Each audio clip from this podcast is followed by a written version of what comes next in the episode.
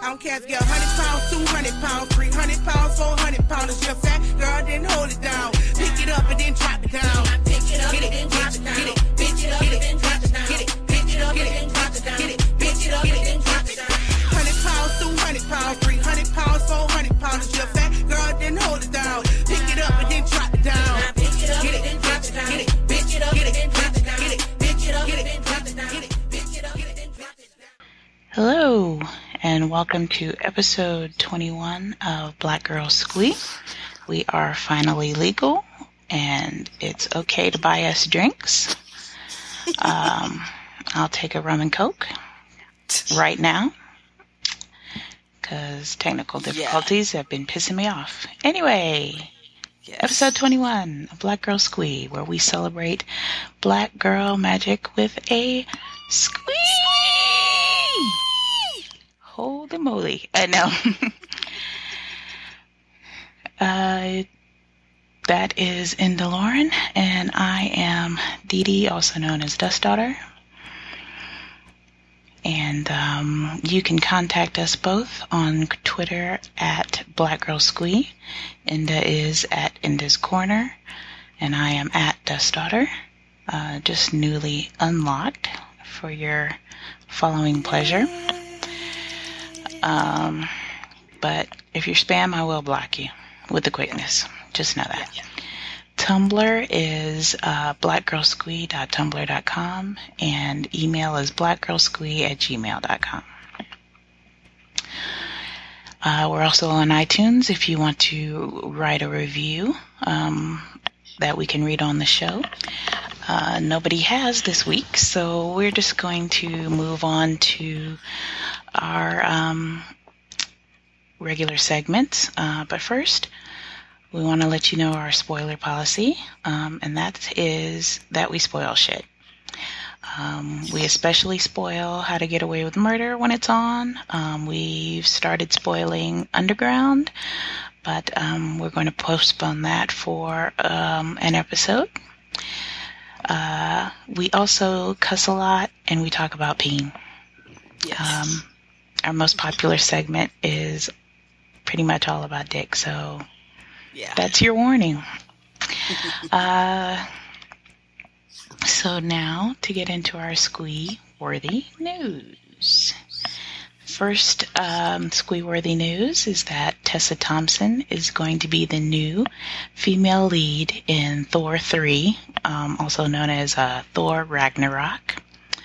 She is rumored to play a superhero called Valkyrie that uh, hooks up with Thor. So, and she's in a multi-picture uh, deal with Marvel, so she's going to end up in other um, movies. So they can't kill her, right? Hey. right? Well, Right? they're not supposed to be able to. Let's hope, because Uh, they'll try. Ugh. They'll try, yeah, uh, and and make it okay by resurrecting her or something like that. Yeah, know. yeah, but yeah. Let's not let's not do that. That's lazy. Let's not do that. but it this is one of the few women of color in the Marvel Cinematic Universe uh, on the big screen and maybe the first actual black woman so uh Yeah, I think so. so to Tessa Thompson we give a squeeze Woo! And um you know, just a protective prayer circle because the fandom is going to get real shitty. Yes. in three, two, one, now. Yeah. So, um, we also want to uh, shout out Kerry Washington, uh, who just um, starred as Anita Hill in HBO's Confirmation, which is a uh, TV movie that she executive produced. Um, the reviews have been mixed, um, but she's gotten a lot of love from fellow actors on Twitter, Yes. and um, it's a story that needed to get out there. So, Yeah, and Black Twitter has actually also been really behind her and really behind this project too. I mean, I didn't see anything other than glowing, you know, reviews and also resurrection of that whole discussion of sexual harassment that that Anita Hill, you know, brought to the forefront 20 years, 20, 25 years ago. Yeah, wow. and the yeah, and the whole issue of you know ignoring and causing yeah. a black woman to swallow their pain for the benefit yes. of a black man. So yes, exactly. That got that got fired up all over again, and it needed to, frankly, because um, it happened again with Bill Cosby. But. Yes. Um, so Kerry, um, and she actually, what I was looking forward to most of all was the press tour because she makes it a point to mention the intersectionality of race and gender. Yes. That um, she had to work through um, at the time when this was really happening, mm-hmm. and that you know she tried to uh, portray in the movie. So, just kudos to her. Whatever you think yes. of the movie, just kudos for the conversation that she's bringing up. Yes. And I also want to say Kerry produced this film herself. Mm-hmm. She is the producer of this film.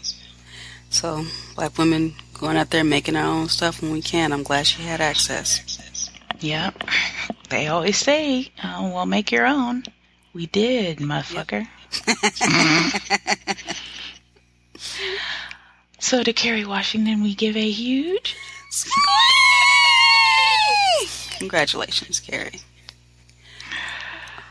Okay, uh, in more squee-worthy news, Nicole Beharie is set to star in the remake of Jacob's Ladder with Michael Ealy and Jesse Williams. Good God, the fun in that film.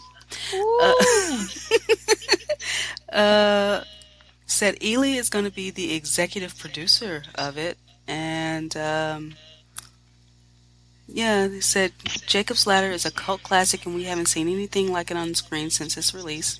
And we certainly haven't seen characters that look like us at the center of a modern psychological thriller, which is what Jesse Williams said. And they're set to um, begin filming this summer, and I actually remember Jacob's Ladder from back in the day, and it is kind of one of those things. It it will creep you out but it's, it's, it was good, and I, I really can't wait to see what these actors are going to do with it. Because I mean, this is some, yeah, these are three really good, you know, really good actors here, and uh, with Jesse Williams behind it, um, I have a good feeling about this one. And Michael Ealy has been wanting to work with Nicole Beharie since um, he was cast on Almost Human. So Ooh. he finally gets to do it. He loved her. Right. He, he loved her quirkiness. Yeah, he loved her quirkiness on um, Sleepy Hollow, and uh, he's always wanted to work with her. So, all right, Michael. Yay, Yay. baby! My I'm so glad flying. she got something. I know. So glad she got something so soon after that whole yes. fiasco because she got done dirty. Yep. Fuck Sleepy Hollow. Yep. Forever. Yep. Um. And in other news, other media news, Melissa Harris Perry becomes the newest editor at large for Elle.com. So, which is interesting because Elle has Elle magazine has had a up and down uh, yes. relationship with black women. Um, that whole fuckery about um, uh, that op-ed piece about Black Girl Magic when you have Viola and Taraji on the cover. Yes. Yes. Was just um, a bait and switch move. Um, uh, I mean, recently they've had uh, Beyonce on the cover with an interview um, where she talked about um, police harassment and uh, uh, just talking about race uh, in her music now, and um, uh, yeah. um, Melissa says that joining Elle is an opportunity to, to combine my expertise as a scholar, my commitments as a public intellectual, and my interests as a woman. Politics, economics, and inequality will be important to the stories we tell, but so too will culture, community, family, and even fashion. I'm thrilled to tell my loyal television audience where they can find me and to introduce myself to brand new audiences, all while telling the stories of extraordinary women and girls. So, um, did you catch the shade in there? My Yeah. loyal television Yep. audience, where Yep. they can find me. If there's anything this is I like about her, it's that. Yeah. She a PhD. She know how to. She know how to couch the shade. um. So yeah, um, this is another black woman that got done dirty by uh, a television network, And um, and it's nice to see her rise up from that, and uh, you know, still throw shade Yep. at her previous employer, because she didn't sign the NDA. nope. So she go she go she go um drop these bombs whenever and wherever she wants to. And I'm here for it. Yep.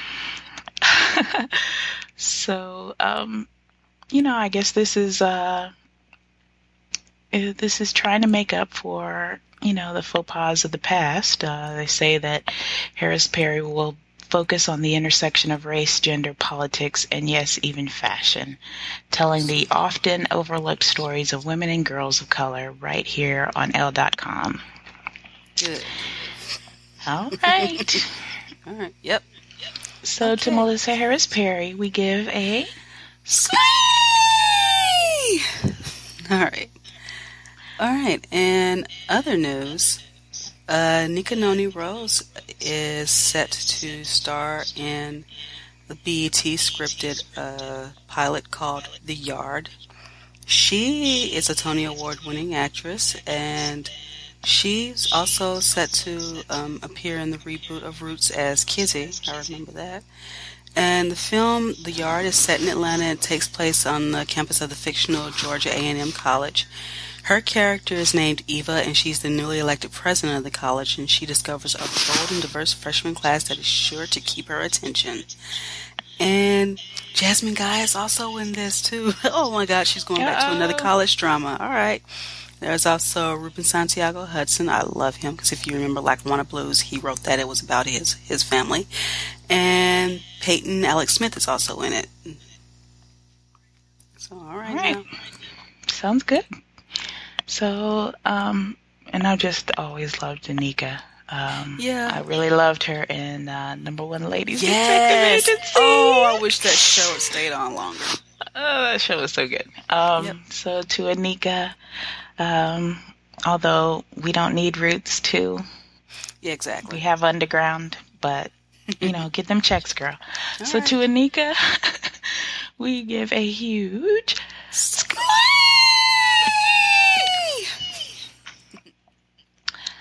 um, theroot.com uh, did a piece on Beyonce's new athleisure uh, fashion uh, fashion line. Um, their article was called "With No Plus Sizes, Can Big Girls Get in Formation with Beyonce's Ivy Park?" So, um, ac- according to the article, uh, the new athleisure line stops at a size 14. Yeah, that is an issue. That that Yeah. that that that's a problem. Um, because that's where the the size of the average American woman starts. hmm Yep. So, And I'm I'm a bit surprised too because one thing that uh, one of the things that people always credit Beyonce for is having a diverse body size in her lineup with um especially like on her stage shows. I mean, I don't know I've actually never really seen any of them, but I mean, they yeah, women do seem to be bigger than a size six, but I don't know if they actually got she got past you know the 14 there. So I was uh, I was a little surprised to to see that. Yeah, and I mean, if she wants to make money, exactly, which she's, which it sounds like she's interested in. Yeah. Um, yeah. you need to you need to uh, widen that out. Um, and be more inclusive. So, um, yeah, maybe. I mean, that the um, bra company Nubian Skin they also didn't start out yeah. um, including plus sizes, and then they eventually got around to it. I think. Yeah. Um, yeah. Could be wrong about that. Um, maybe our guest will uh, enlighten us about that uh, once we get to her. Um, but uh, still, this is a bad look. Um, so to I I don't know what's the opposite of squee. We can't give a squee to this. well, we can just acknowledge that. Yeah, you know, yeah, it's got some work to do. Yeah, there's some work to do. So you know, we'll we'll see how this works out. Okay. Uh, unless you have been under a rock for the past few days, well, you've missed a lot if you have. Um, Harriet Tubman, it was announced that Harriet Tubman will be on the front of the $20 bill. Now, uh, that actually came to light uh, a few days ago, but it's they're not completely replacing Andrew Jackson. He's just being moved to the back, and Harriet Tubman will be in the front. Uh, they're also mm. making changes to like the five and ten dollar bills. They're going to put women and some civil rights leaders on the money, and just have to add that note that they decided to keep Alexander Hamilton on the ten because hey, the musical just made him popular for some reason. But I do have to say I, am one of the people who has mixed feelings about it because you know I'm like coming from an anti-capitalist standpoint. It's you know you kind of have to question that, but it's like still I would much rather see her than Andrew Jackson, and also think about uh, how well how some people will have to feel when they take out a 20 and see her face on it.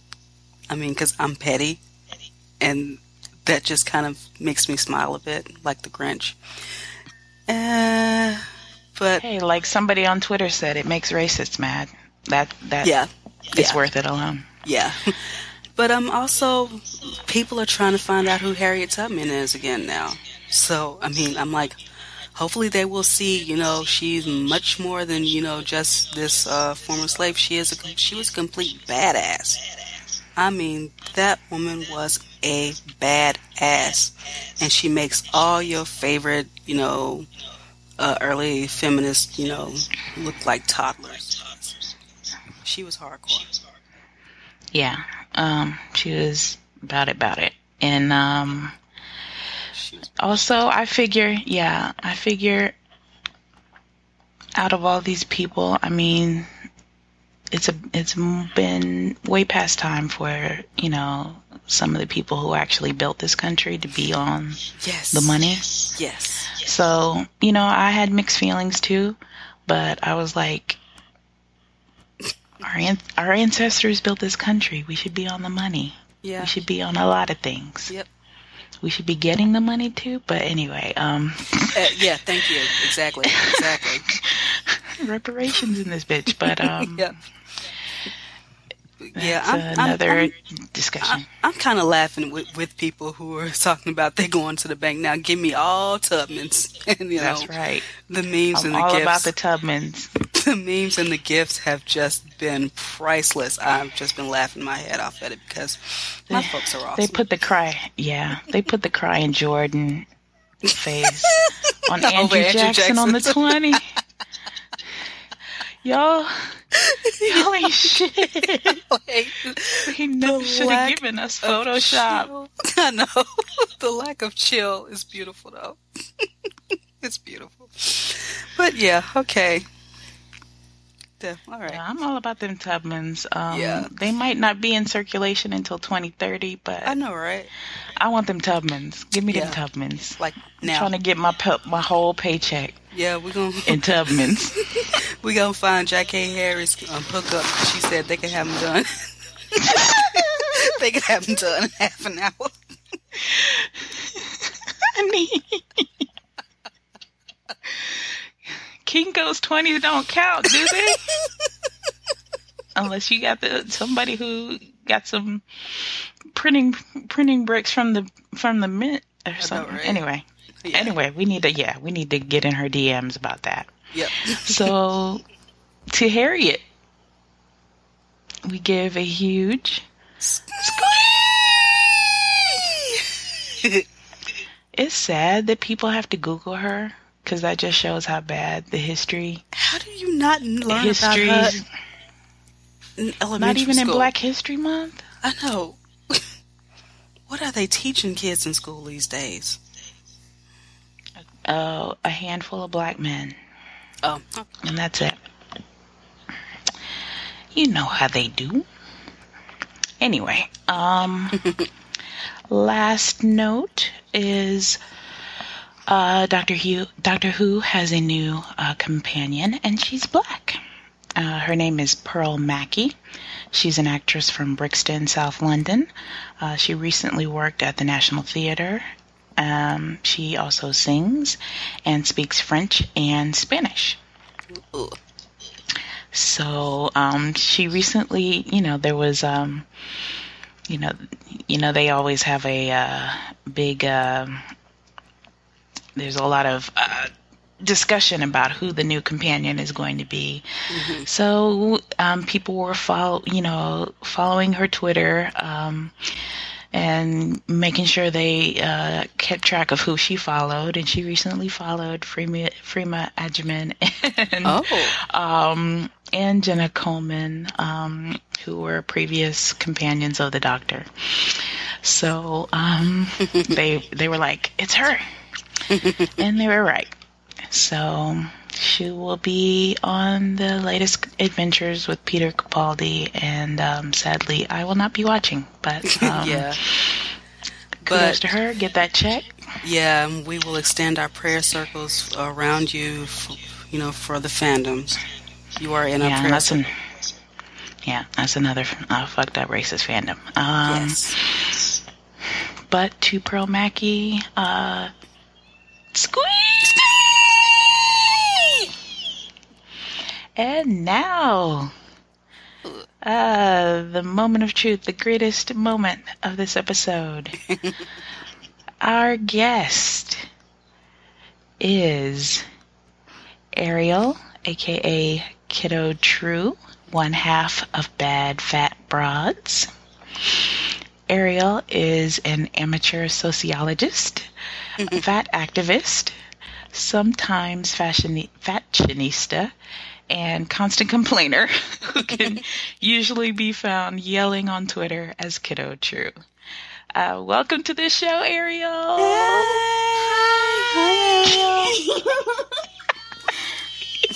You've been so I quiet. know. I've Okay. been um, listening. I'm just like squeak.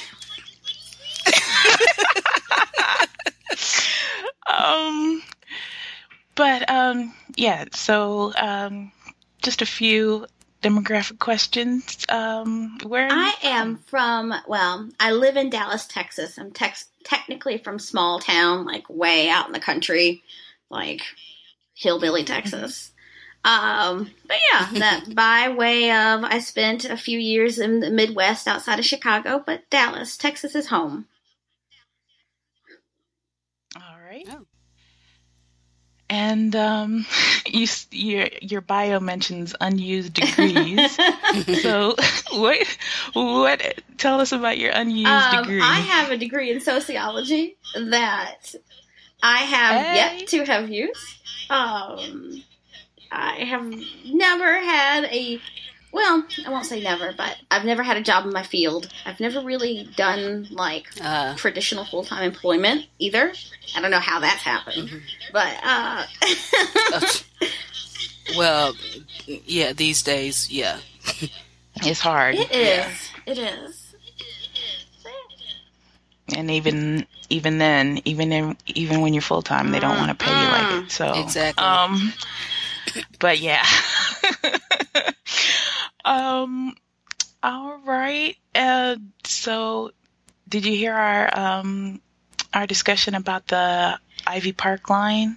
Uh, have you heard anything about that? And uh, or the Nubian skin line? Did they ever stretch out to um plus Um, size? they eventually at well, the big thing is they are doing a plus size hosiery line, which is cool but weird.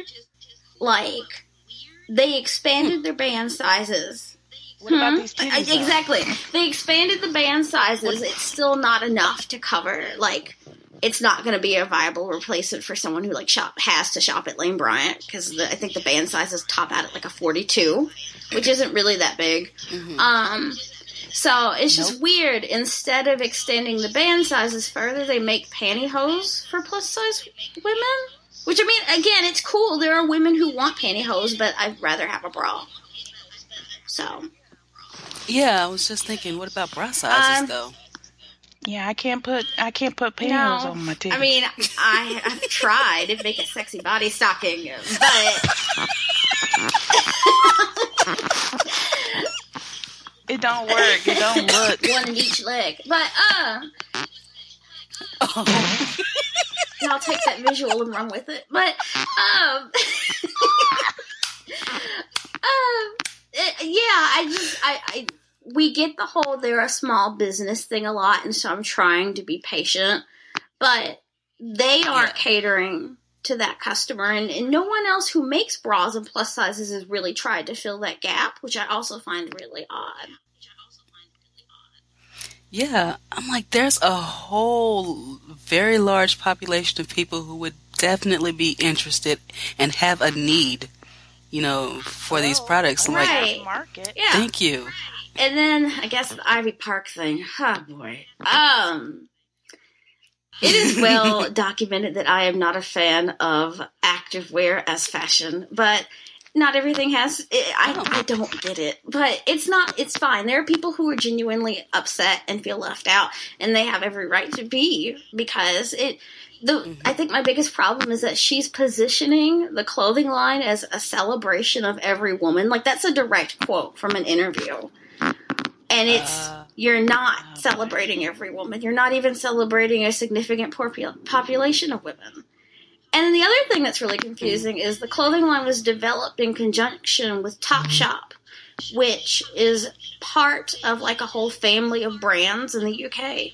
And Topshop's Mhm. parent company has a plus size company in, you know, it's like a sister shop. In fact, there's two shops that are sisters with Topshop that both have plus sizes.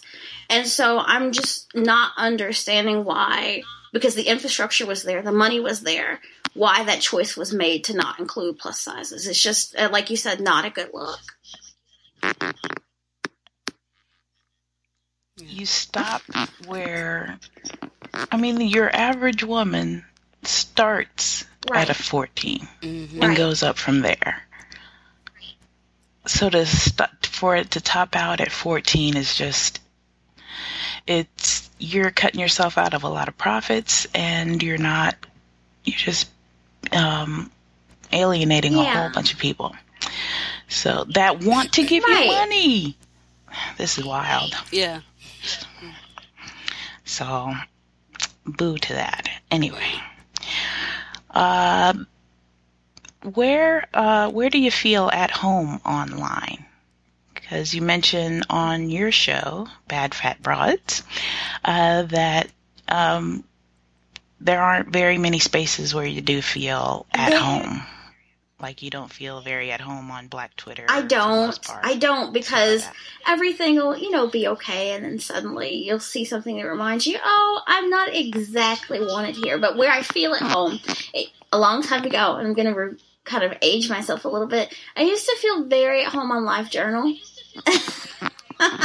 Hey, um, that was that was a big place for me. It's Twitter now. Twitter is where I ended up finding Uh-huh. people from LiveJournal on Twitter, and I've found more people. So that is my home Yep. now, and it's just this weird place. It's it's not necessarily black Twitter. It's not fat girl Twitter. It's it's awesome people Twitter. That sounds very all lives matter of me, but that's not the intent.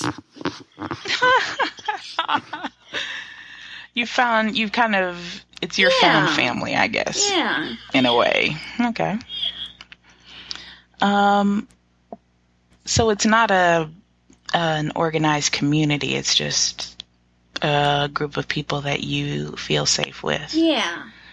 You think? Yeah, and, and the thing is, not even all of those people look like me or experience the same things that I do, but we all get it, if that makes sense. Mm-hmm. Mm-hmm. Um, so how did you go about finding this this group? Did you have to sort of build it on your own, or you just followed people from LJ? It was it's or... a combination of a few things. I followed people from LiveJournal. that was one. Um, when I first got on Twitter, plus size blogging was still like a really new thing, and so there was this massive explosion of plus size bloggers, and so I pretty much followed everybody I could. And Mhm. that's obviously still going. It's not like it it's not like it was back then, but a lot of those people stayed or either they shifted their personal politics or whatever. And then I guess the third piece is Yeah. just me talking and then people finding me.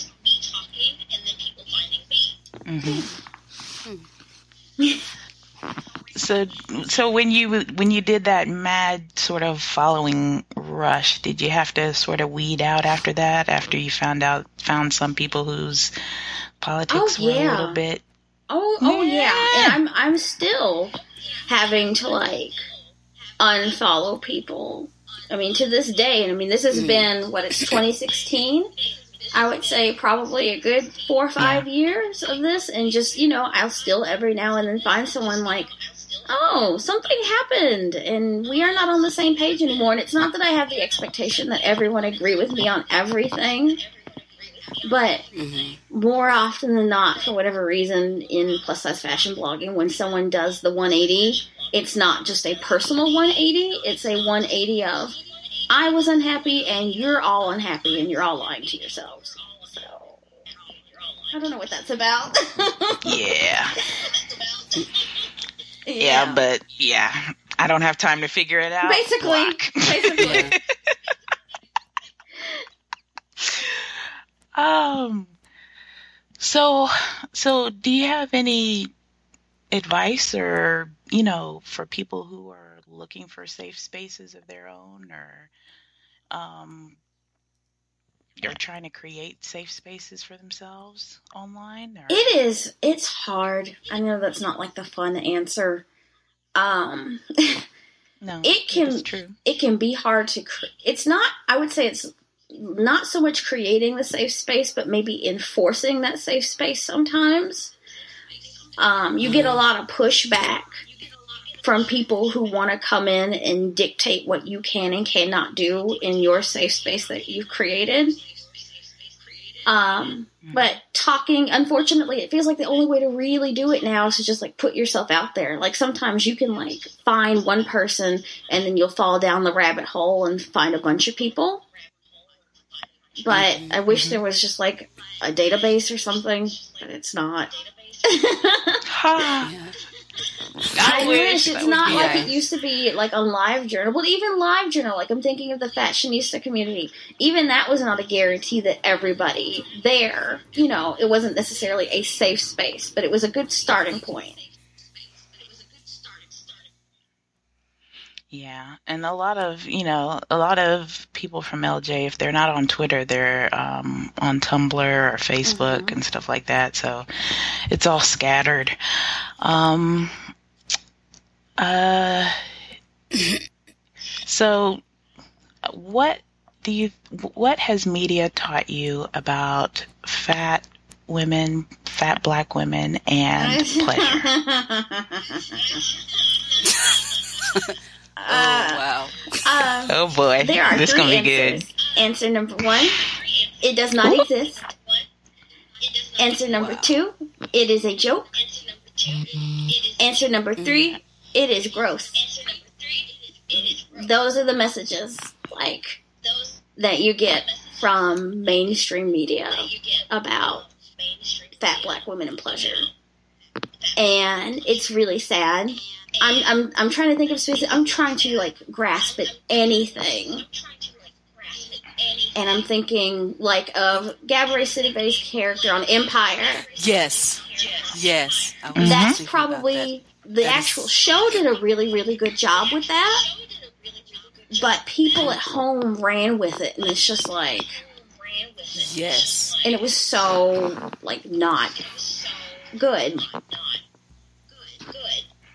Yeah, Black Yeah. Twitter, Black Twitter Yeah. got really unsafe Yeah, the audience, for me as a fat black woman. Yeah, the, um, the audience when that came out. response to that was appalling. It was just appalling, their response to that. And I mean, I'm just sitting there like, okay, so what's wrong with it? You know, what what wrong? What is exactly wrong with what you just saw here, and why does it make you uncomfortable? Yeah. Yeah. I mean, I remember seeing something about, you know, memes about the, the tax refund check is coming or just Yeah. But beyond that, I'm just trying to think about, you know, there's like on the Parkers where um, Mo'Nique's character chased after that man forever and ever, Mm, Oh yeah. and it was Mhm. played for laughs.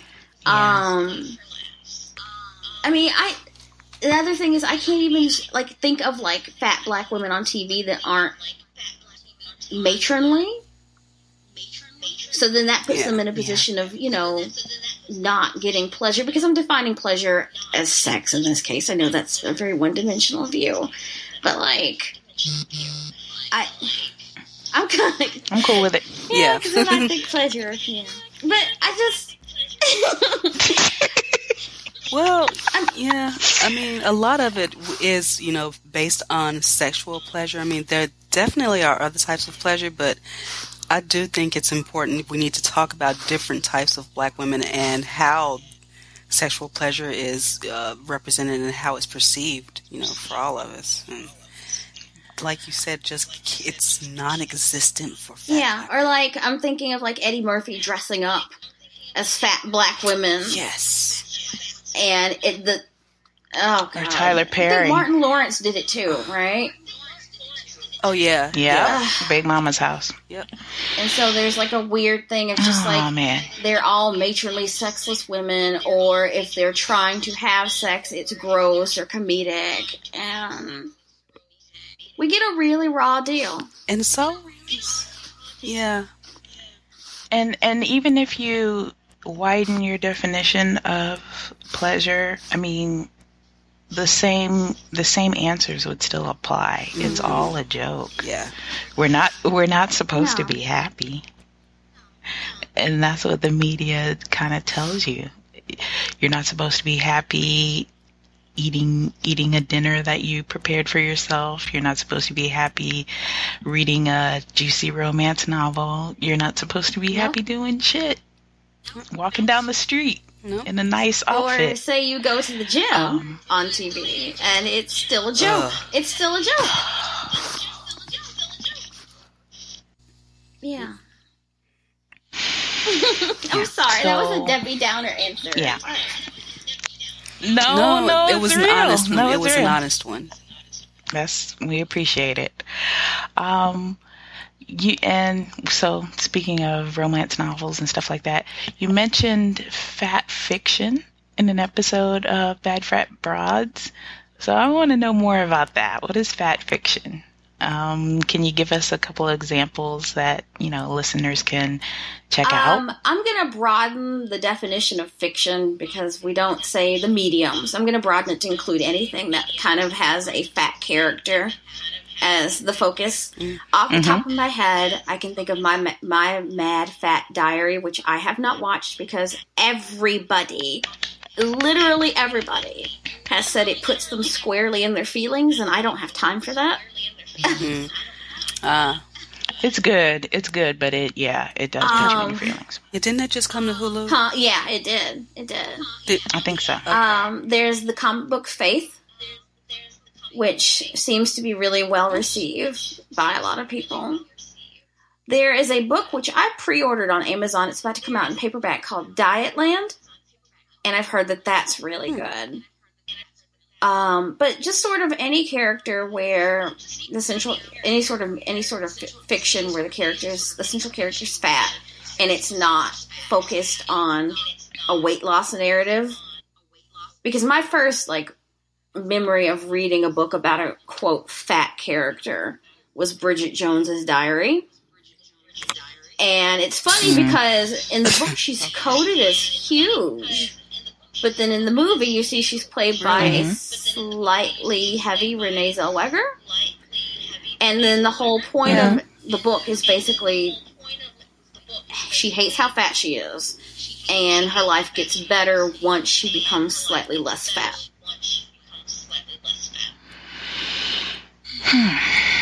So yeah. Yeah. Yeah. Okay.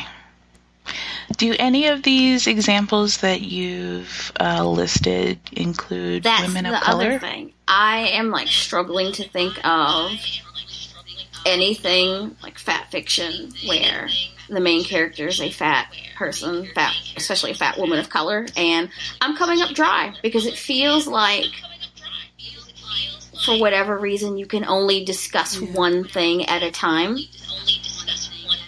And if you try and cover more than one, it, people can't handle it. Yeah. Yeah. Yeah, the only thing I can think of is Rebekah Wither- Weatherspoon's uh, Fit trilogy. That's the only thing I can Okay. think of right now. Hmm. Interesting. So, um, you probably talked about this on, um, maybe the one episode that I haven't listened to yet. But um, what is what was um, the Bad Fat Broads' take on Ebony Magazine's Body Brigade? Um, oh boy. Mhm. It it was inter okay because yeah Take your time. it was interesting. It, I don't hate the cover. I actually never bothered to read the entire um, article. I read the excerpt they posted on the website, and there was a lot of weird framing around the food that they were eating, and so I, I took issue with that.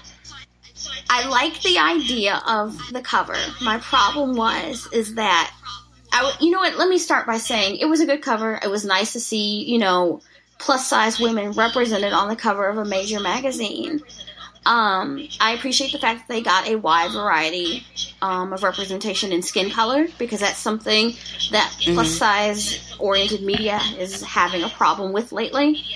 Um, But having said all of that, and I have to say this because sometimes people like to run with things, I don't find fault with the people who chose to participate. I find fault with Ebony Yes. for not doing a better job of representing uh, size diversity and sh- body shape diversity.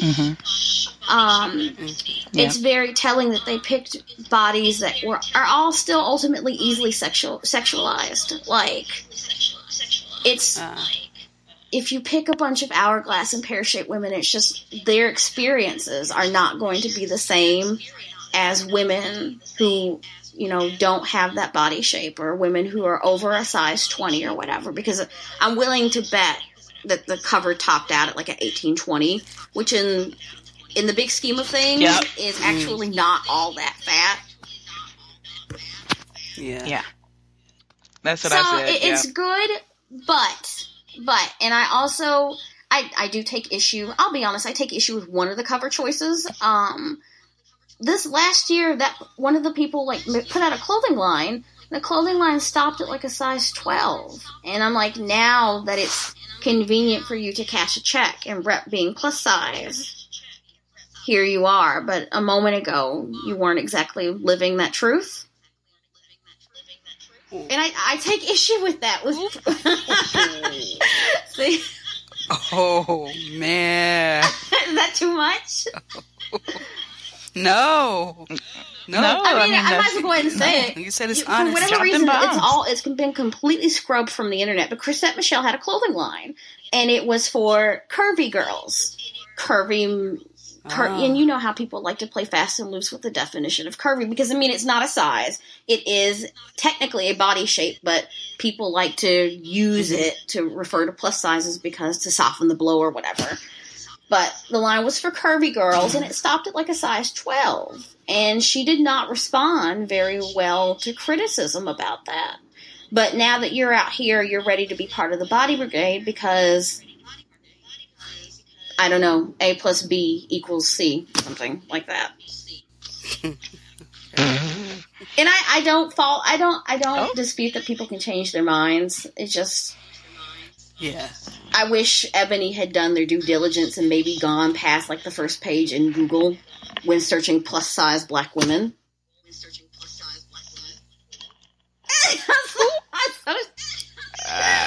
No, that's good. That's good. So yeah, I think it's. I think I'll also say this. Right around the time that cover came out, a beautiful picture of Gabrielle Sidibe came out in V magazine, and she was like in a piece of lingerie, mm-hmm. and just the contrast Oh, within the yes. same like within one 48 hour span the responses like on twitter alone to the two pictures were so vastly different and it was just ups- it was honestly upsetting to watch i mean for weeks afterward i had people jumping in my mentions about you know how gabrielle's picture was not okay and how the other picture was because it's okay to be fat, but not Right. too fat, right? And not too dark yeah and fat. there's even a nice little like bingo card you can play i think we have it on the website yeah. for responses to pictures of black women on the internet.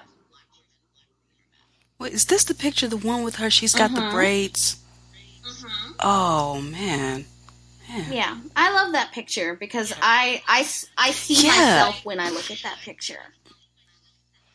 It's gorgeous. I love. Oh, she just looks so cute in that, and just, I just love the way she's posed too. And, and yeah, she's wearing lingerie. I'm like, okay, cool. i what was the problem? Well, you you know what the problem Okay. was. Uh, Yeah. Well, yeah, yeah.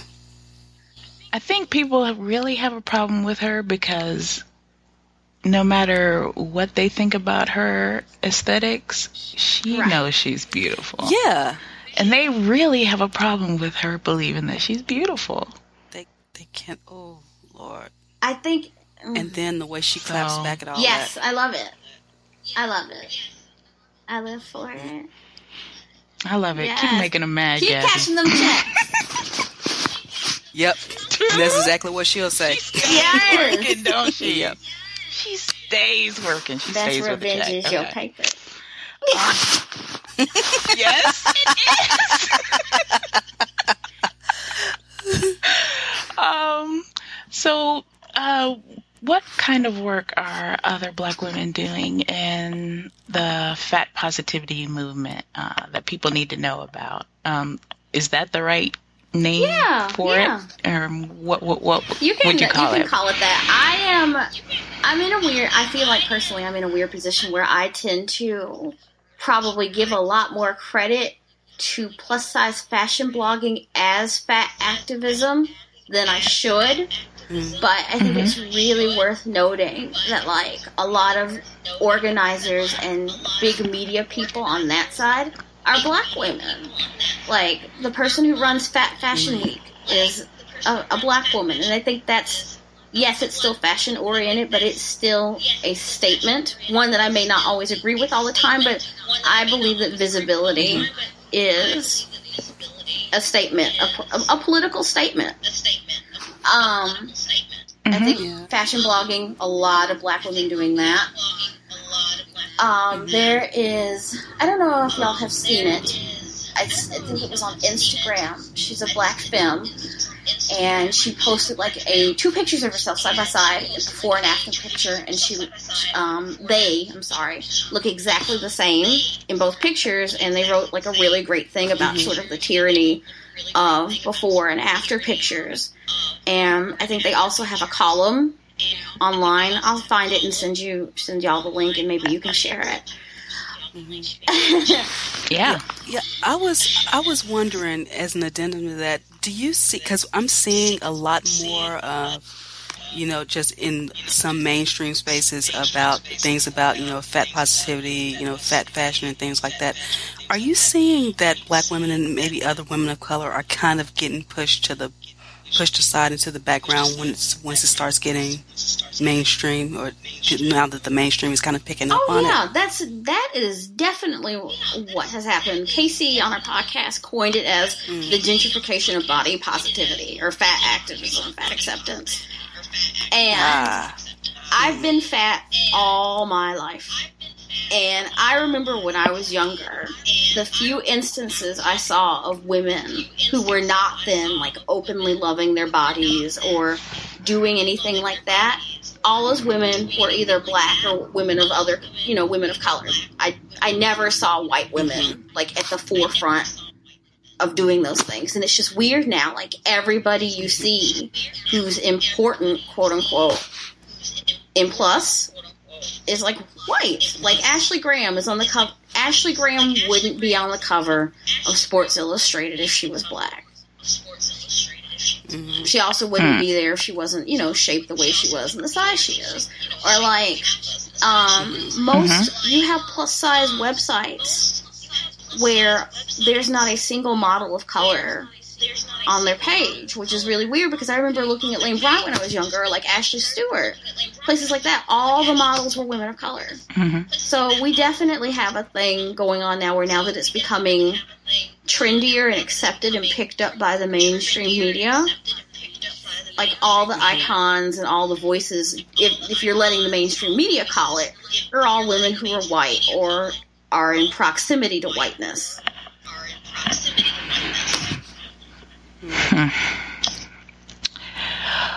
Um, so, what, besides the whitewashing, what are the most pres- pressing issues for um, fat black women within uh, this movement?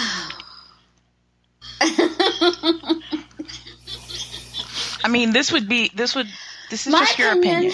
Oh boy. Okay. I think that within the movement, there is still a lot of um, racism, to be honest.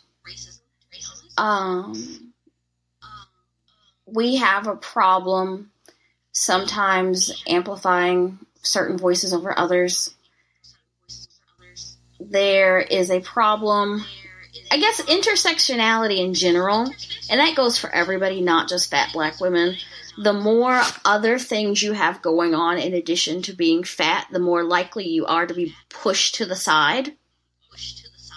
Um, and that's a big problem because you know there's not just size and race and gender. There's there's a whole host of other things that tie into being fat, and those voices deserve to be heard. Um, because I know, as it stands, I have a relative level of privilege. I I'm you know I'm decidedly fat, but I'm I'm small fat. I am not dark, and that's a that's color colorism is a big problem in like fat activism and plus size fashion, and that's not a pop that's not a popular sentiment to acknowledge because it sounds like you're trying trying to detract from people's accomplishments and success and work, and it's not. It's okay to point out that hey, there are some benefits to looking a certain way. Um. So there's those things. I've lost my train of thought. Oh my god. No, it's okay. No, It's go right okay. ahead. Keep going. So, okay, big problems. The racism, the colorism, the. We're still battling the idea that fat black women have it easier. Being fat, Yes. and. Yeah, and honestly, I want to yeah. pop people in the mouth when they say that because it's decidedly not true. Yeah, I'm gonna need you to talk with Maria. She did a panel at WisCon last year about fat acceptance. Uh, I know another panelist was the rotund, and there were like two other older uh, white Yes. women on that panel. You you have to talk to Maria about that. Maybe even see if she'll come on your show about it because it was just so interesting to see those dynamics play out. Because like the the two older white women, they were formerly fat, so they weren't fat like at that moment in time. What? And so like one of them, Uh, yeah. Okay, I'm sorry. So one of the yeah, it was it was kind of a mess. and so one of the one of the women, I think she was moderating. I mean, she's talking first about you know, oh, I wrote this book about things, and, the book is like thirty years old. And the rotund, she is keep pointing out like all of the things wrong with that book, and then at one point she's even like.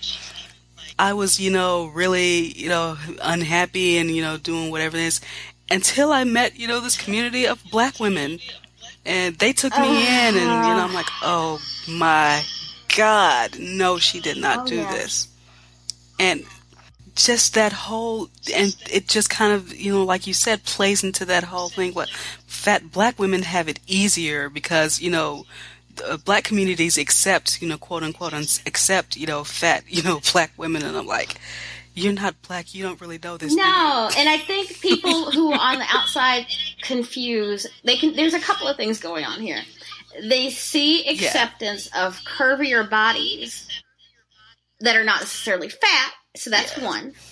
Then they also don't realize the attention. I'm going to be just real here. They don't realize the attention Yeah. that they get from black men in their fat bodies also has to do with the fact that Mhm. they aren't black or They're yeah. white. Yes. Yeah. Yes. There's a difference between, um, you know, loving a fat ass Thank you. and actually loving a fat Person. person. Oh yes, and we we've had an issue with someone really really visible in the plus size community um, saying that that they black men loved them, and that did, that didn't go over well, but nothing was ever done about it. So Mm. Yeah. That's. Oh, I'm like I can't. You can't tell. You cannot tell white women how problematic "Baby Got Back" is. No. Like when you say "little in, little in the middle," but got much back. That's not an appreciation No. of a fat woman. That's just fetishizing her ass. Right. I, I learned very quickly that that was not actually about me at all. Yeah.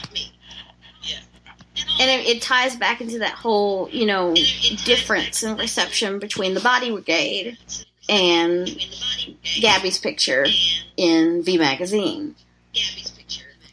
But people, Yes. you know, assume it's all one experience, and it's not. assume it's all one experience, and it's not. Yeah. All right. Um, so is there a difference between body positivity and fat positivity? um, like, can body positivity be something within fat positivity or the other way around? Or should they be two different things, This is a two different really ideas? unpopular sentiment. Body positivity is watered down fat activism. It's watered mm. down and safe for capitalism, safe for whiteness, safe for, you know, basically it it's about making the people who are least oppressed in this context feel better about themselves. Mm. Oh, so this is basically body positivity is a safe thing that kind of includes and skinny the- people. And I, I want to emphasize, I understand that everybody, especially all women, are oppressed regarding, you know, the matter of bodies. Like, there's a lot of troubling imagery, um, and it, it, it affects all of us. But you being told, hypothetical, you being told to eat a sandwich is not the same as institutionalized discrimination that I face for my body. And so when you body positivity smushes all of those issues into a flat thing where it's all the same and it's just not doing anybody any good. Everybody, the goal of I, I genuinely believe if like fat people are liberated, everybody has the potential to be liberated because the fear of fat is no longer an issue. So you won't have to worry about, you know, the size eight who has a little bit of extra tummy in the middle needing to proclaim that she's still beautiful too.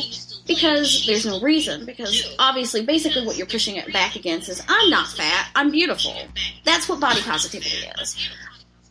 I appreciate the idealized interpretation of it where it includes people who are in quote non-normative bodies, but very rarely does it mm-hmm. actively like play out like that. It just becomes people like Lena Dunham taking their shirt off and being celebrated for it, or Amy Schumer yelling that she can catch all the dicks at 160 pounds until everybody wants to be fat until it's time to be fat.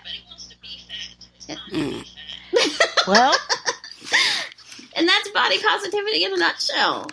And I feel bad that people people want to say claim body, body positivity because it is less threatening. hmm.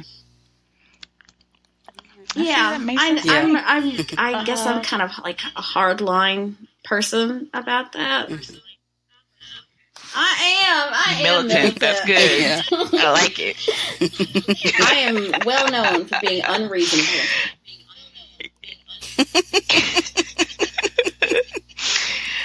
All right. So when you're not um, screaming on the internet and uh, uh, engaging in fat activism, what do you do, Ariel? What I do you like do for fun? sleep. no, um, I am a big video gamer. I don't talk about that a lot because I find a lot of people that share my hobby, especially like the specific games I like to play, are usually terrible people. Um, I am really big into like the traditional cutesy anime RPG games. And more often than not, people with those avatars are the ones that are in my mentions harassing me. Um, Oh wow. yeah, it's really weird. So I'm just like, I, I also had this feeling of like con- my authority being challenged on my hobby. And I hate that I how I took this fun question and made it into like a thing.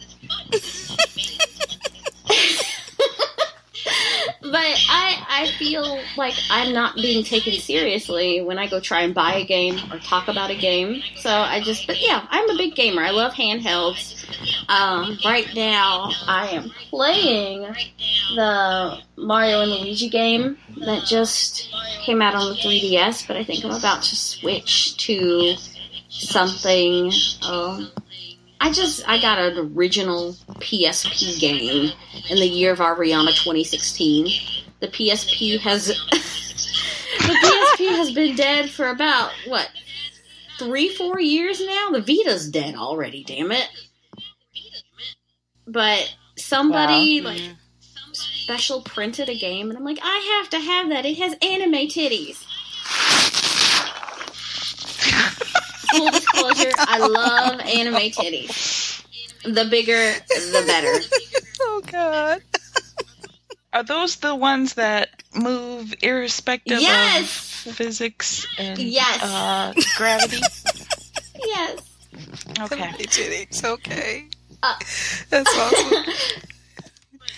But yeah, we we we talked to Tanya DePass, who um, started I, Yes. I Need Diverse Games, but she says there's a whole bunch of people that are gamers that people wouldn't consider gamers because they don't play, you know, Call of Duty. Which is just or ridiculous to me you know, because I have Destiny a friend. or shit I won't that. summon him by saying his name, but Madden is. I mean, not well. Call of Duty is basically like Madden football with guns. Like to me, that is like the lowest. If I because I am a snob, to me that is the lowest threshold for gaming. Not not playing, you know, Candy Crush on your phone. But the only if the only games you buy all year round are Madden and Call of Duty, I don't consider you a real gamer. You are not my people. Challenge. Strong opinions. yeah. but I also noticed that oh. you live tweet wrestling sometimes too. I do. I love big men. And I love Oh, okay. I love it when they grapple each other when they're all oiled up. Daddy Reigns, I like. I like you. I like you. we've, we've got a lot in common about liking big men and watching them grapple Oh, each yeah. other. Because that's always a good Oh, thing. yes. Um, I I really enjoy watching Lucha Underground on El Rey. Um, I Uh-huh. watch Monday Night Raw, but it's weird. It feels like a job to me, and hmm I guess that's a sentiment that's shared by people who have been watching for years. I just started watching. It'll be almost a, it'll be a year in June that I've really started watching wrestling, and I watch it, but it almost feels like an obligation. But I don't hate it enough to check out. And also Roman Reigns. I Ah. just want to emphasize Roman Reigns. Oh. Oh my God. Okay, yeah. Yeah. That's all you had yeah, to say. exactly. that was it. But Lucha Underground is a nice, like, little fun hour of TV. And you sit down, you watch it for an hour, and you're like, oh, wow, that was fun. I didn't even realize it. And you look, it's like the, the contrast with watching Raw. You watch it for an hour, and you're like, oh my god, there's still two more hours of this.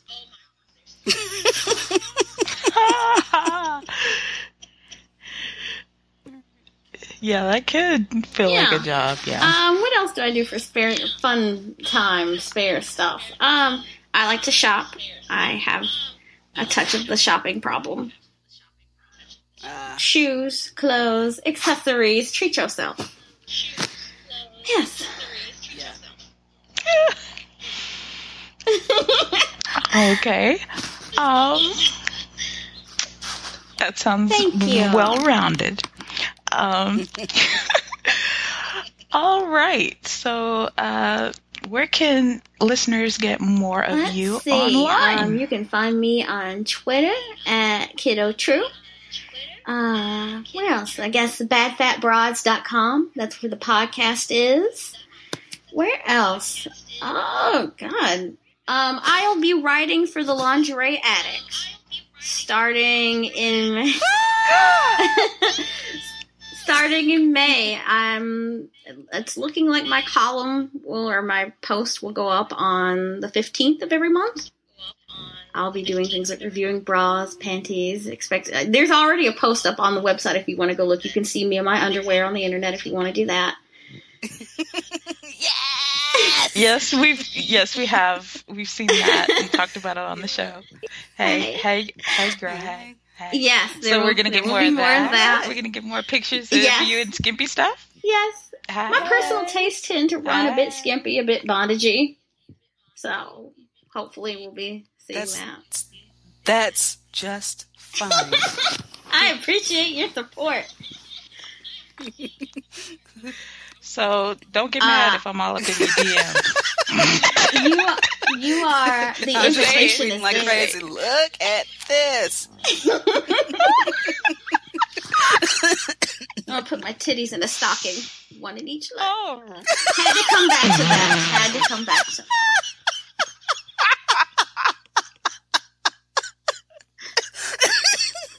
Those are almost those are almost those would be almost Yes. anime titties though. You know, the the feet of the house would just be Yes, moving every which way. bouncy, bouncy. Hey, Uh, and I also um, I also wrote a post about um, my feelings about sex criminals for women write about comics. So yeah, hey, Yeah, you're gonna have to send us A link to that. will. I'm I'm all over the place, and by all over the place, I mean I don't have it together at all.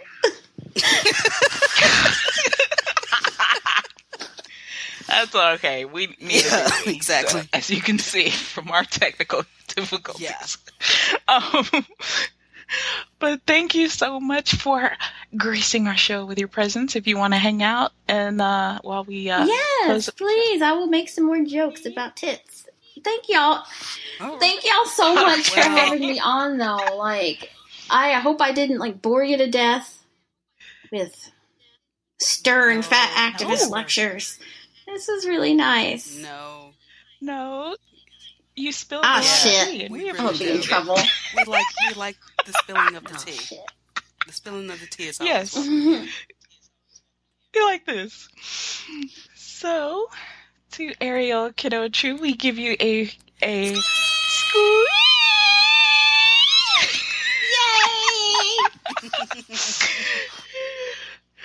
Ah, and now we're going to move from our main topic, which has been Ariel, and we're going to quickly get into a few things that can catch the fade. Uh, so from happy, happy fun time to punch a motherfucker in the face Yes. time. Um, all right. All right. I have a word for these white fangirls who are making who are making uh, self-insert fanfics in the Black Panther fandom. Stop. That's the word. Um, Darcy from the Thor movies has no business in Wakanda. T'Challa is not checking for no white broads. Do you understand how many fine ass women are probably throwing their panties at him on the daily in Wakanda? You make no sense. But there's this multi chapter fic that I've heard of on Tumblr. I have not read it for myself, but where this white woman has written that Darcy goes to Wakanda, becomes a queen, and T'Challa is all enamored of her, and I want to throw up. Really? That's how you enter into a new fandom? By injecting yourselves and making, uh, putting putting yourselves at the top of the hierarchy and the fandom of most value? Really? That's not how you respect a fandom. That's not how you do it.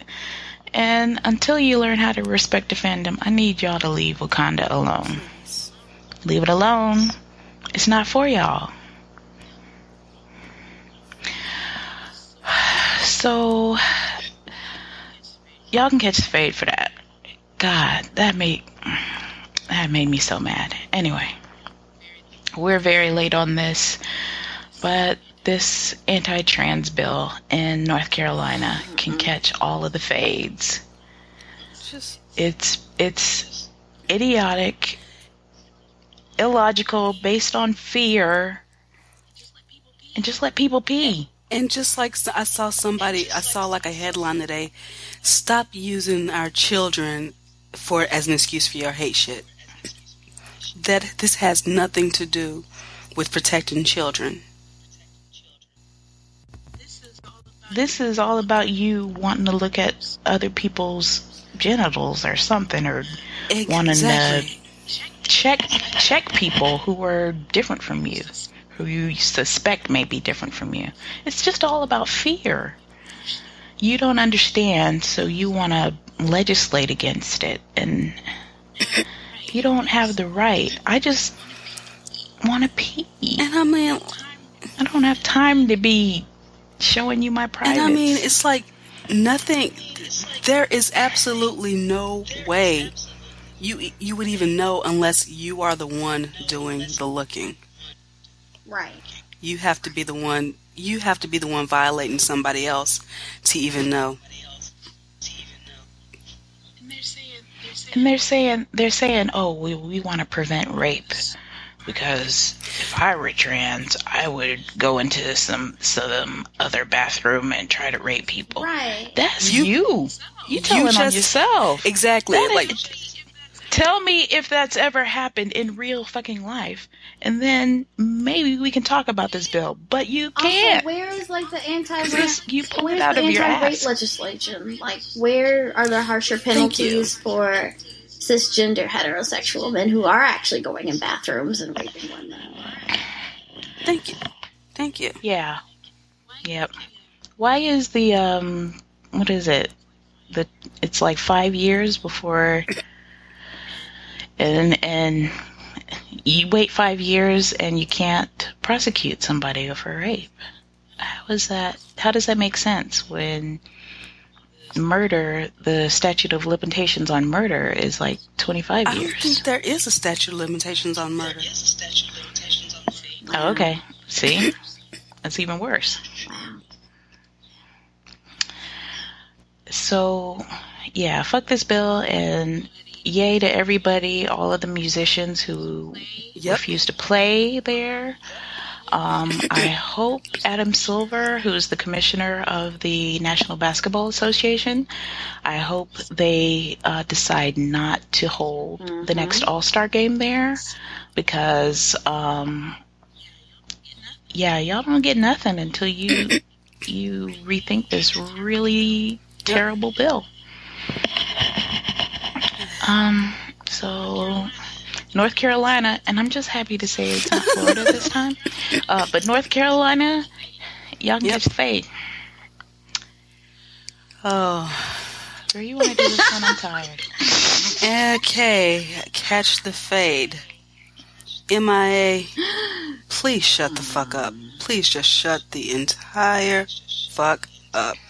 You and other non-black people of color who expecting black people to sit here and do all the work for you and you know go advocating all your causes or whatever they may be that have Me not you. win. like look Constance Wu. I hate that. I love I'm, her, I'm so but Constance Wu but that but you it did That but you know what I don't feel bad about not watching that show now anymore. I just don't. Yeah. but like look. They had to bring the hashtag not your mule back. I think uh, Mikki Kendall started that hashtag. Had to bring that back because look y'all don't seem to understand that there are risks that come with hypervisibility the you know the reason why all our issues get pushed to the front is because we actually do the work okay? There is work to be done in there and there is also danger in that work. Ask any especially a black woman especially black queer women when they have made themselves visible for causes they have received like death and rape threats you know some have actually mm-hmm. had physical harm come to them. People get arrested. Excuse me. People get arrested. Y'all don't want that shit to happen to you but you still want you know the gains that come when change finally happens when, when you know these methods work. Well you know what? Put your bodies on the line. Put your own fucking bodies on the line and then and stop complaining if we don't because you and thing is though we do stand beside you when you start talking about your shit. We start promoting your stuff you know we'll get word out and stuff like that. But don't expect us to be sitting here doing every goddamn thing okay? And it's like you know um a, f- a few weeks ago on um, um, another round there was a there was a black british lady you know talking about um, black americans monopolize you know black issues around the world. You know what? Talk to your media and, and ask why you know they don't talk about the local shit that y'all need to get talked about. Do the work. Don't expect us to keep doing every goddamn thing for you okay? We love y'all you know? I love y'all. I, I want solidarity you know and all that shit. But you know what? I'm not doing it all by myself and I and I can't I can't see myself I can't be in solidarity with people who want to use my pain for Thank their you. benefit or who want to spout anti-black shit at the same time that they're, you know, out of the other side of their mouth when they're um, trying to advocate for their own people. No, you can't. You can't do both. That's not how solidarity works. And if I can't feel safe from anti anti black uh, sentiments, then I can't be Yep. around you. I can't Yep. fuck with you. I would love to be in solidarity with all people of color because we have more issues in common than we than Yep. not. But one of the big issues that we don't have in common is anti-blackness.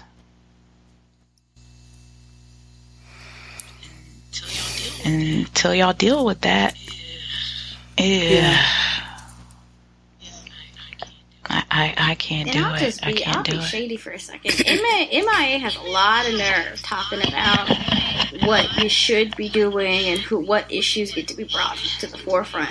That's a lot of talk from someone who's currently in bed with H&M, who is notorious for um, treating workers poorly in certain parts of the world, which I feel like, you know, might be of interest to her.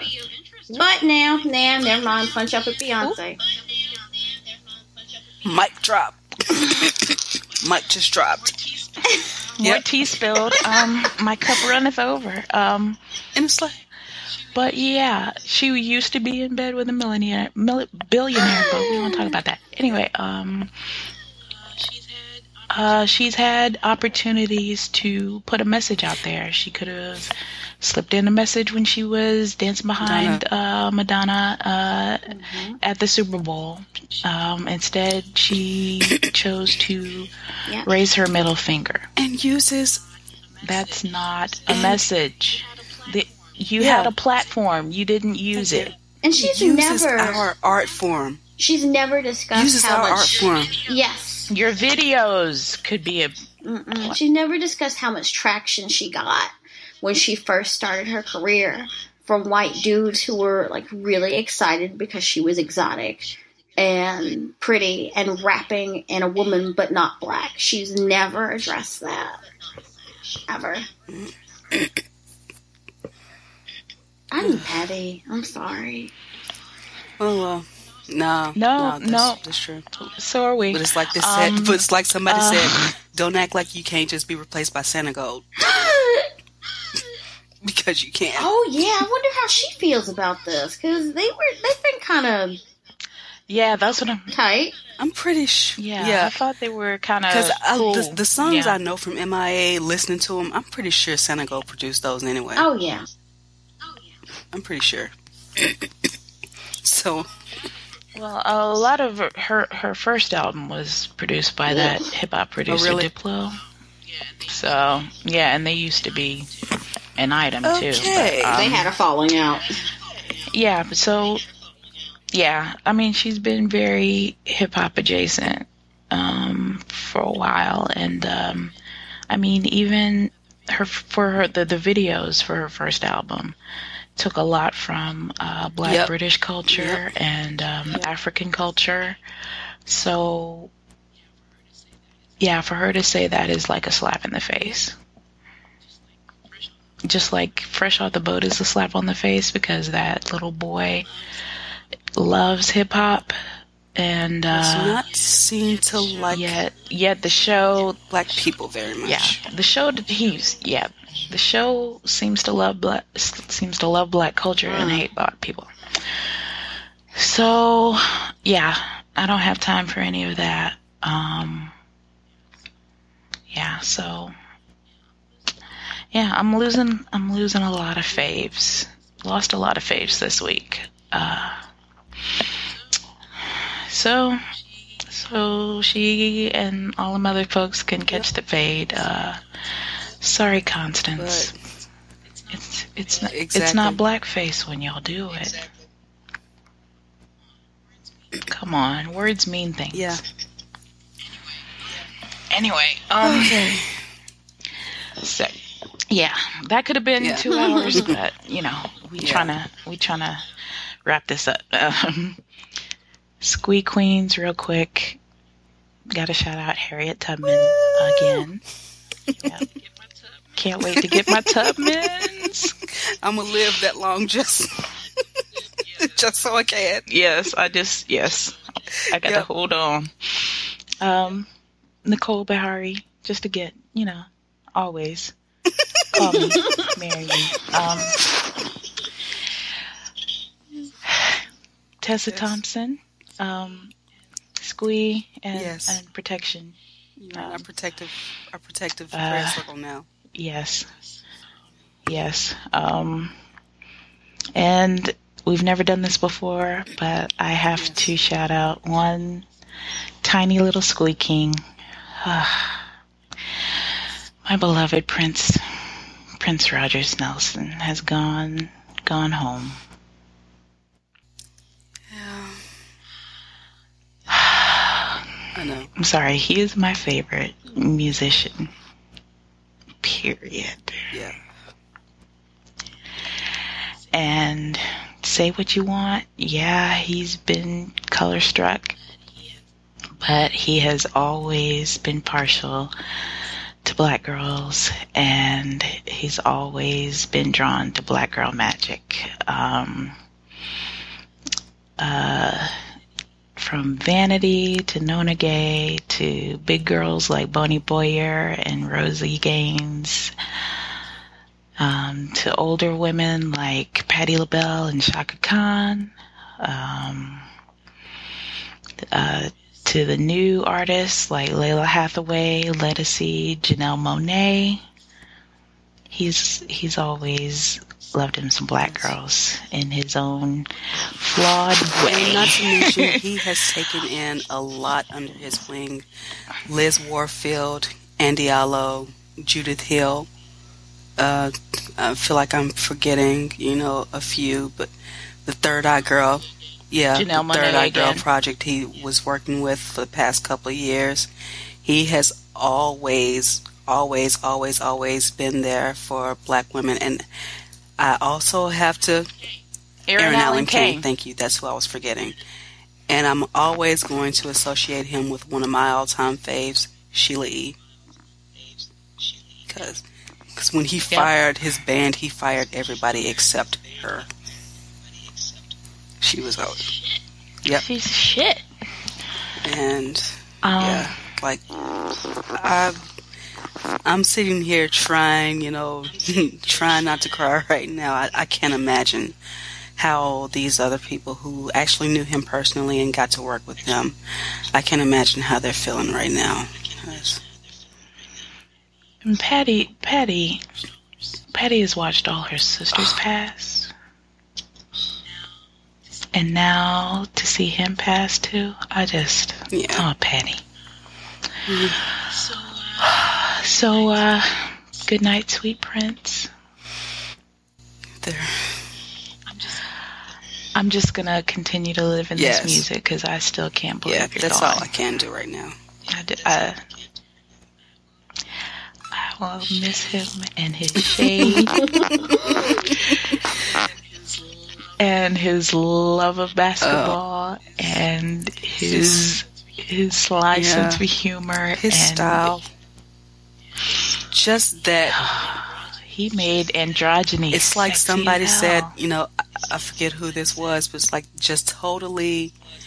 Well, black men have always kind of done this. This is, but I think the difference with him, he had MTV, just totally, you know, made you rethink what it meant to be a man, what it meant to be masculine. You and and especially as a Yeah. black man and he went through hell for it i'm sure i mean he's been the victim of homophobic you know comments and stuff because you know people say see you in a trench coat and some bikini thongs and they want to question your sexuality like um like one has Yeah. anything to do with the and other he still, he always put it out there, you know, made you made you deal with it. He made you deal with it. and made it sexy Yeah. as hell. I'm sorry, I keep looking at the bat dance video, and it's like there's so much there that I'm just falling in love with again, and He even had fl- a flawless mugshot. yes, Hair just flowing. Oh, and my oh my god, the passport picture, Oh, that is a good picture. So passport good. picture. Everybody like, oh my gosh, you he what he is. He was a vampire, y'all. He was a vampire. he was a vampire. That's all I can say about that. I wish, I wish, I wish he was. We wouldn't then we wouldn't be talking about him I in the past tense. know. But Okay. Um, this is supposed to be okay. um, goodbye, dear Prince. You are our one and only Squee King. The only. Only Squee King. Oh. All right. Okay. We need to Yes. move on to something happier. And what's happier than Dick? Yeah. That's right, y'all. It's time for uh, our most popular segment this week in that print. And our nominee this time is one Steven Yeun, star of The Walking Dead. Um, just fine ass human individual. Um, Steven was born in Seoul, South Korea, as the son of an architect. His family moved from Seoul to Regina, Saskatchewan, and then to Michigan. So if you see him in Detroit Tigers hats or any kind of Detroit teams hats, that's why he's from Michigan. Um, he has a bachelor's degree in psychology. hey, we go together. Um, um, that he's not using because he wanted to become an actor. Um, he also has a younger brother, so hey, uh, you know, if you can't, yeah, if you look as good as your brother, Yeah, you know, what's up? Call me. 202. Um, um, and uh, he's got a lot of projects coming up. Um, he's going to be the voice of Tony Chu, who is the main character in a series of comic books called Chew. And uh, there's going to be an animated version of the comic uh, coming out, and he's going to be the main character, or the voice for the main character. And he just signed on for the follow up to Bong Joon Ho's Snowpiercer. Um, it's called ok- I. Okja. Uh, and uh, it's going to be on Netflix I don't in know how you say it, 2017. but I'ma watch so it. basically, because I loved Snowpiercer, and um, yeah, and Steven's gonna be in this. Yeah. I'm gonna love this too. So all signs point to him being the one that got the bat right now, which is sad. But you but know what? Thing is, I don't, I don't, I don't yeah. if he's I got don't, I don't work, watch Walking Dead anyway, so I mean, I don't want him to die because you know it's just good to see him represented on a genre show. And con- when I was watching the show, considering the trajectory his character went through, that w- you know he was he was a, he was a great a really good character. You know, he was such a full, well-rounded character. You know, complex and everything. I mean, I still love that episode. Governor had him tied to a chair and put a walker in a um, room with him, and he managed. He managed he got to beat out. the living fuck out of that, out of that uh, walker while he was tied to the chair. Ooh. Yep. Ooh. Yeah, Oh, girl, it was good. Yeah. it was good. Then let out that growl at the end. You know, just ah, Oh, yeah. yeah. okay. like, all right, Glenn. but yeah, Here are the pennies. Yep. Here are the pennies. Um, uh, so, I mean, it's fucked up if they kill the only Asian yeah. actor and character on the show, especially if it's done. If he's fridged to further his white wife on the show's character, that's all types of wrong. Um, but whatever happens, at least we'll be able to see him in other things that will hopefully treat him better. And hey, if, hey, Mr. Ho, if you want him to get naked, you know, I will We will not. not object. We won't object to Protest. that at all. In fact, you know, we, we'll pay. At we'll pay least get a shirt off. we'll pay extra, you know, just to see that. You know. Mm-hmm. Mm. Yeah. yes. I'll put five on it. Take your shirt And off. pants. Take your shirt off. Right. Um,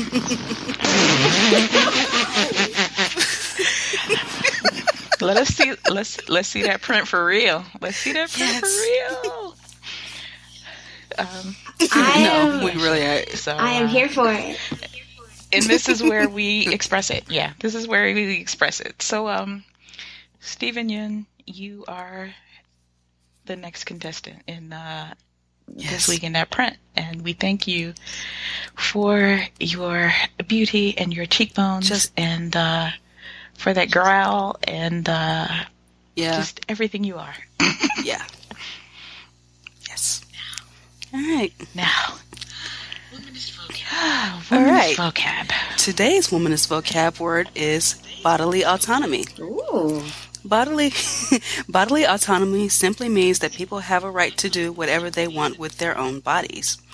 This concept comes up in various aspects of feminism, including size acceptance, reproductive rights, and sex work. In many instances, body autonomy goes against respectability politics in that it accepts that bodies are allowed to exist in any state. Bodily autonomy. Yes. Hey. On topic. and I almost forgot it too.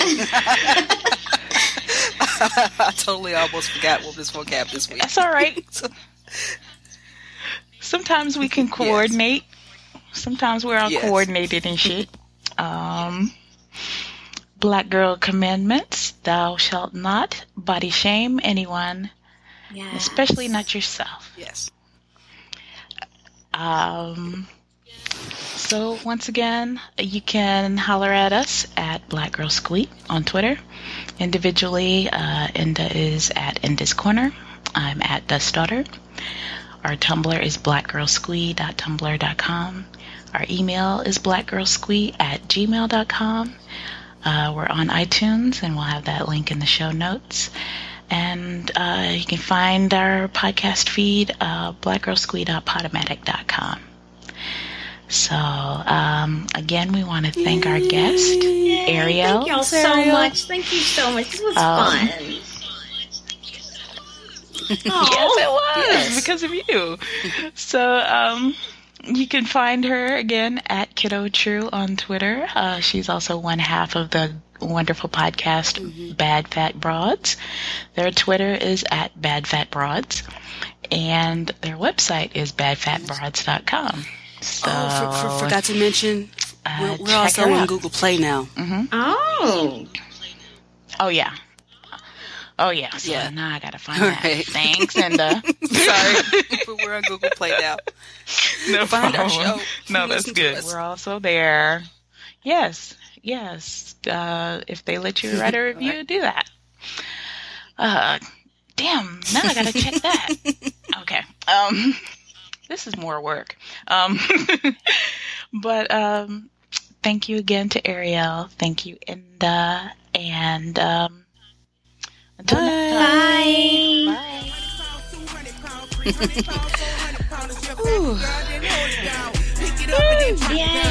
Made it.